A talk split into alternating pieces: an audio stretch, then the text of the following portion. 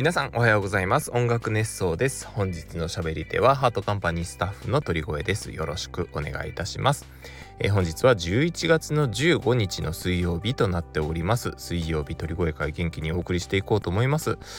えー、皆様いかがお過ごしでしょうか？というところまでがなんか最近ですね、えー、この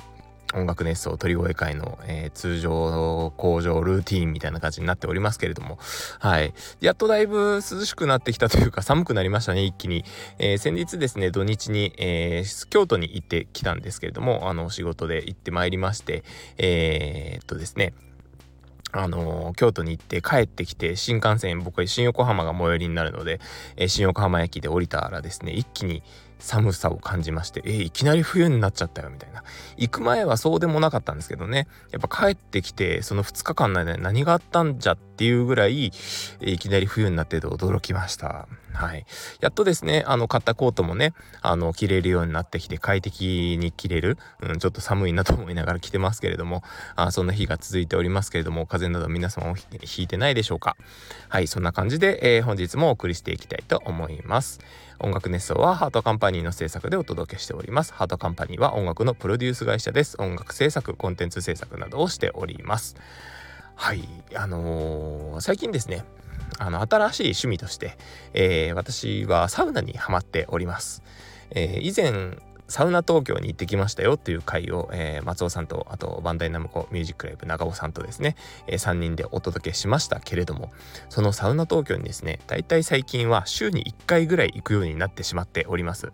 なってしまっておりますというのはですねなかなかあのー、サウナ東京のシステムとして、えサウナ東京1時間3時間6時間というふうに、え区分が分かれておりまして、え館内に自由にその時間内を入れるんですけれども1分でも過ぎてしまうと次の区分に移ってしまうんですね。ね、大体あの僕は3時間区分で入るんですけれども3時間で大体平日で、えー、3000円ぐらいなんですよ。でまあなので結構な頻度で行ってるとまあなかなかにこの財政を圧迫してしまうということがありましてまあその辺は気をつけていかないとなとは思っているんですけれどもはい。で、そのサウナ東京ですね、えー、サウナがもちろんね、あのー、とても気持ちよくて、えー、大体3時間なんであっという間に過ぎてしまってですね、まあ大体その夜に行くもんですから、えー、ご飯を食べるのは先か後かみたいな感じで、えー、ご飯を食べながら、えー、サウナを楽しんでというところで赤坂の夜を楽しんでいるわけですけれども、はい、サウナ東京について改めておさらいさせていただきますと、えー、そのサウナ東京1時間、3時間、5時間という風な区分で分かれております。えー、っと、サウナが5種類と、えー、水風呂が温度違いで3種類ございます。で、メインの広いサウナ室では、えー、ロウリュは1時間に1回ですね、あの、行われてます。30分に1回オートロウリュって言って、えー、機械で、水がポタポタと上から流れ落ちてきてで音と光の演出があったりとかしてまあそれはそれは体操なんかクラブのような感じであのー、盛り上がるイベントなんですけれども。で1時間に1回スタッフロールというのがあってで3時間に1回ぐらいのペースで、えー、アウフグースというのが体験できます。まああのスタッフロールでもタオルでこう出てきた蒸気あのー、石が真ん中に積まれているサウナなんですけれどもそこに水を水というかお湯ですね多分。お湯アロマ水を垂らしましてでそこで出てきた蒸気をタオルで仰いでサウナ室内に充満させていくっていうのが、えー、ロウリュなんですけれどもそれに加えて、えー、タオルでバサバサと、あのー、もっとこう何ですかね蒸気を体にかけてくれるアウフグースというのが体現できます。で、このアウフグースがめちゃくちゃ気持ちよくてですね、まあ大体、あのー、そのアウフグースが1回目、2回目、3回目っていう風にその一区分の中で行われるんですけれども、えー、1回目はちょっとしたこうふわっとこう蒸気が香る感じで。で2回目はこうしっかりと熱を持った感じで。でちょっとインターバルを空けて3回目になってくるともう本当に熱波ですよね。もう皮膚が焼けるんじゃないかっていうの時があったりして、えー、めちゃくちゃ気持ちよくてですね、えー、整っているわけですけれども。で今日はですねなんでこんなサウナ東京の話をしたかと言いますと、えー、昨日じゃないわ、え収録している感じで言うと、えー、音今日は水曜日ですから月曜日の夜サウナ東京に行きました。でサウナ東京に行ってで昨日放送の前日の夜ですね。えー、なので収録している今の直前なんですけども今日もまたサウナに行ってきちゃったんですよ。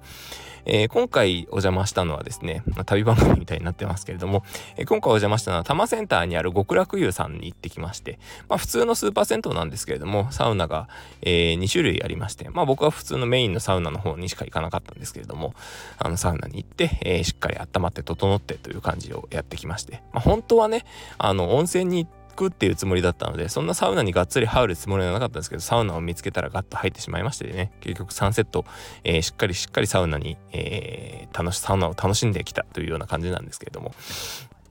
で、そのサウナ室ですね、えー、今回その2日続けて行ったことによって新たな発見がありまして、サウナの一番、何て言うんですか、大事なこと、サウナ室内の、えっ、と、そう、それ、その、大事なことというのが、サウナ室内の湿度ですね。温度ももちろん大事なんですけど、湿度がすごく大事だなっていうふうに思いました。えー、今日行ったところはなかなか乾燥しておりまして、え結構こうカラカラした感じの空気だったんですね。で、一応その、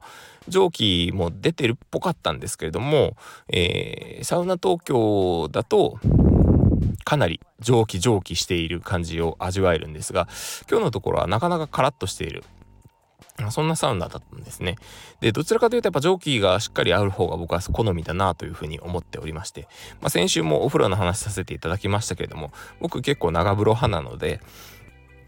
その、えー、蒸気で喉のなんか調子をとっても別に歌うわけじゃないですけど、あの、ちょっと喉の調子が変だなとか思う時は、なんかこうお風呂に入って、えしっかり蒸気で喉を潤してっていうことをやっているわけですけれども、まあ今日のサウナは結構なかなかね、あの、しっかりとね、あのパリッとするようなサウナで、まあどちらも良さがありますし、どちらも好みがあるんでしょうけれども、まあ僕はどちらかというとしっとりしたサウナの方が好きだなというふうに今日気づいたんですね。でその乾燥の話で続けていきますとサウナの話から離れますよ。はい。で、乾燥の話から進めていくと、えー、最近、その、まあ、気温が下がってきた。で、冬に近づいているとということもあって、えー、やっぱりこう、湿度がだんだん上がらなくなってきて、えー、部屋の中も乾燥してくることが増えましたね。えうちでは除湿機を前、あの、年がら年中炊くぐらい、あの、しっかりと、え湿度があるような家なんですけれども、やっぱりそれでも除湿機の水の溜まるスピードとかが遅くなってり遅くなってきたりして、まあ、そういったところで季節の移り変わりを感じているわけですね。まあ、そうやってその乾燥しているところで言うと一番大切なのは水分補給ですよね。ね唇が乾燥してきたなというふうに思ったらリップクリープを塗るのももちろん大事ですけれども体の中の水分が抜けている証拠だと思うので是非是非あの水をねなるべく飲むようにしていただければなというふうに思っております。はいえー、もう一回サウナの話に戻りますけれども、えー、サウナハットというのアイテムがあります。えー、僕はそのサウナにちょっとちょろちょろ行ってたぐらいの頃ですね。まあそのスーパー銭湯に行ってそこについているサウナに入るぐらいの頃はサウナハットってそんなみたいな感じで、えー、思ってたんですけどサウナハットめちゃくちゃいいんですよ。何がいいって頭の保護になるんですね。あの髪がもちろんその保護されるっていうのもあるんですけれどもあの、サウナハットをかぶることによって、えー、頭に熱がたまらないというか、なんか頭がこう、ぼーっとしてくることがなくなりましたね。で、それによって1、2分長くサウナ室に入れるようになったりとかして、えー、サウナハットはいいことずくめだなというふうに思って、サウナハットなしにはサウナを楽しめない体になってしまっております。はい、そんな感じでサウナの話をずっと続けておりますけれども、あの前回のコメントの方も返していきたいなというふうに思っております。えー、前回の、えー、放送にコメントをくださった方々ありがとうございました。はい、そんな感じでですね、コメントの方をご紹介していきたいと思います。えー、前回はその朝ごはんの話とかさせていただいたんですよね。はい、まずは栗おじさん、ありがとうございます。おはようございます。おはようございます。お風呂の話ですね。えー、ちょっと私は特殊なので聞いていただきたいです。特殊。ほう。まず、基本的に夜バーッと入ってしまいます。やっぱり湯船に浸かると汗もかいてすっきりしてから、えー、夕飯を食べる食べます。ほうほうほう。で朝神社関係の仕事にの時は絶対にお風呂に入ります。これは汚れを落とすために入らなければならないのです。大学時代の実習では朝の5時から真冬の中外で水をかぶったりして死ぬかと思いましたあれすごい。寒そう。あのー、僕もそのサウナに行って水風呂にやっと最近入れるようになってきたんですけど、水風呂も15度ぐらいが僕にとっては今んとこちょうどいいんですよね。いや、すごいな。真冬の水ってもっと冷たいですよね。そして朝ごはんですが私はコーヒーだけを飲みます本当は食べた方がいいと思うんですが何も食べたくないのでとりあえずコーヒーだけは飲みますコーヒーはいいですね僕もねなんかコーヒーが自動でポンと出てくるようなマシンがあれば朝コーヒー家で飲んでたりするのかもしれないですね、えー、ちなみにうちの旦那はパン派なので私が毎毎回パンをこねて焼いてますおおすごい市販のパンは食べてくれないのでめんどくさいです。あー、そうですね。そういう方、まあ多分、まあいらっしゃいますよね。まあすごいですね。クリオさん、パンも作れるんですね。イラストも描けるし、パンも作れるし、ギターも弾くし、みたいな。いや、すごいですね。パン、手作りパン食べてみたいです。ぜひぜひ。すごいな。パンこねるんだ。えあの、パン、パン焼き器パンメーカー？なんて言うんだ？え、あの、ホーム、あ、ホームベーカリーだ。ホームベーカリーとか使ってらっしゃるんですかね？いや、すごいな。パン作ってるんだ。えー、あ、パン作ってるって、あ、なんか昔ありましたね。あの 小くだらないですけど、あの、お前パン作ったことある？みたいな。うん、あるよみたいな。え、お前パン作ったことあんの？みたいな。そんな、そんなありましたよね。なんかあの手袋反対から読んでっつって6部手っつって6回叩かれるみたいなしょうもないこと。なんかいろんなことありますねそんなね。はい。まあいいや。話がそれちゃいました。はい続きまして、えー、千歳役さんありがとうございます、えー、鳥越さんの朝ごはん談義に乗っかってみます。ありがとうございます。私は以前は食べない派だったんですが最近は overnight oats というものを毎日食べるようにしています。 overnight oats。ほう。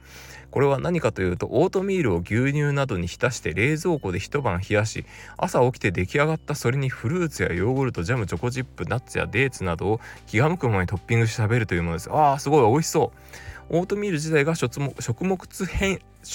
繊維豊富なので健康に良いということで始めてみたのですが最近は考えるの面倒だからという理由で笑い。毎日これ作ってジャムかヨーグルトを適当に混ぜて食べるというのが習慣化しています。何か惰性で続けてる感じですか？まあそれです。まあそでもそれで健康なら結果オーライなんですきっと。えー、すごい。美味しそうですね。overnight oats。へえちょっと調べてみよう。なんかそういうこう健康にいいものっていろいろ取りたいなというふうに思うんですけどもあのコストコとか行くといろいろ売ってるじゃないですか。あの海外の人たちが食べるようななんかちょっとねあのデカめの箱に入った何て言うんですか。それこそその、えー、オートミールとかあとはそのシリアルみたいなのとか。あとはそうですね。あのなんだっけあのグラノーラみたいな。やつとかいろいろありますよね。いやそうそう。フルーツグラノーラを昔ハマってた時期がありまして健康にいいとまあ結構カロリーあるんですよねあれ。重たいんですよね糖質もしっかり入ってますし。まあ健康にいいってそういうことなんでしょうけれども。だから朝ごはんに食べるとめちゃくちゃいいんでしょうけど僕は何を待ち迷ったかですね。あのよくロードバイクにめちゃくちゃ乗ってた頃にロードバイクに乗ってその後のえー、っと何ですかね。あの筋肉のあのためにえー、っとプロテインを飲んでたんですけれどもプロテインインと一緒にその、えー、なんだ？フルーツグラノーラを食べてたんですよまあねあのしっかり栄養を取りすぎちゃいましてですね、えー、栄養その運動した以上に栄養をちゃんと摂取しちゃうというようなことがありましたはい、気をつけないとね、美味しいからついつい食べ過ぎちゃうんですよね、ああいうのね。はい、という感じでですね、えー、コメント、えー、ありがとうございました。はい。あのー、その、なんですかね、えっ、ー、と、先週末、えー、その京都に行ってきまして、えー、だいぶ気温も下がってきて、ちょっとずつ紅葉もしてたみたいですし、あの、すごくいろんなところで紅葉が、あの、盛んにね、え色づいてきておりますけれども、え皆さん紅葉見に行かれてます？僕はですね、えー、今月末か来月頭か、えー、はたまた今週末か、まあ、どこかのタイミングで河口湖紅葉祭りに行こうかなというふうに思っております。えー、ぜひぜひ現地でお見かけすることがお見かけすること？違うな。お会いすることがあるかもなというふうに皆さんとですね。この音楽熱奏といえば河口湖ですから、えー、河口湖で皆さんともしかしたら会えたらいいなと思っておりますよ。はいという感じで今日はこの辺で失礼したいと思います。いきます。せーの。トリコエンド。